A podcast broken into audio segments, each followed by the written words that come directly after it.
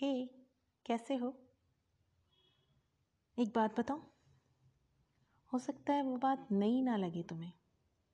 लेकिन यार सुन तो लो, क्या पता मेरा नज़रिया तुम्हें कनेक्ट करे? मेरी दीदी की सासू माँ है जिनको मैंने बहुत सलीके से घरेलू काम करते देखा है। रोटी बनाते समय चलता उनका बेलन, सब्ज़ी हिलाते समय चलता उनका चम्मच। मानो उनके हाथों में खुशी से खेल रहा होता है। मैंने उनके हाथ का खाना खाया है। साधारण सी दाल भिंडी में जो स्वाद होता है, वह आज तक मेरी ज़ुबान पर बना हुआ है। और सबसे ख़ास बात यह है कि रोज़ की बोरिंग सब्जियों को वह रोज़ ही इतना अलग स्वाद दे देती है कि खाना खाते समय रत्ती भर भी इंटरेस्ट कम नहीं होता। उनके बच्चे उनसे शिकायत करते हैं कि, मॉम, आप इंटरनेशनल क्विजीन क्यों नहीं ट्राई करते?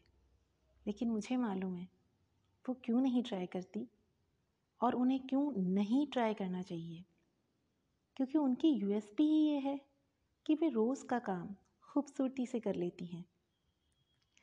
ठीक ऐसा ही रिश्तों का भी मामला लगा मुझे कि अगर आप रोज़मर्रा के नज़दीकी रिश्तों में छोटी छोटी बातों से प्यार और रुचि बनाए रखते हैं। तो वो उस पब्लिक रिलेशन ऑफिसर जितना ही इंपॉर्टेंट है, जो नेशनल और इंटरनेशनल लेवल पर अपनी स्पीकिंग से इम्प्रेस करके बड़ी फ़ैन फॉलोइंग बनाते हैं।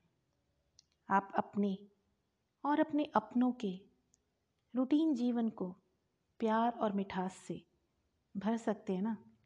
तो यकीन मानिए, आप सबसे बढ़िया एचआर डिपार्टमेंट संभाल रहे हैं। जैसे कि वो आंटी।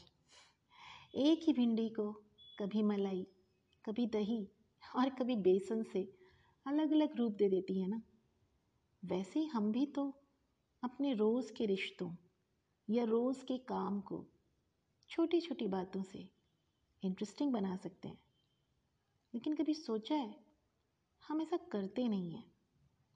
अपनी सारी एनर्जी कभी कभी मिलने वाले इवेंट्स और रिश्तों में खर्च करते हैं।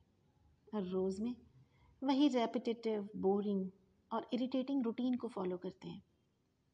सुनो, कोशिश करेंगे इसे बदलने की। चलो ना, चलकर देखते हैं इस राह पर। मैं और तुम।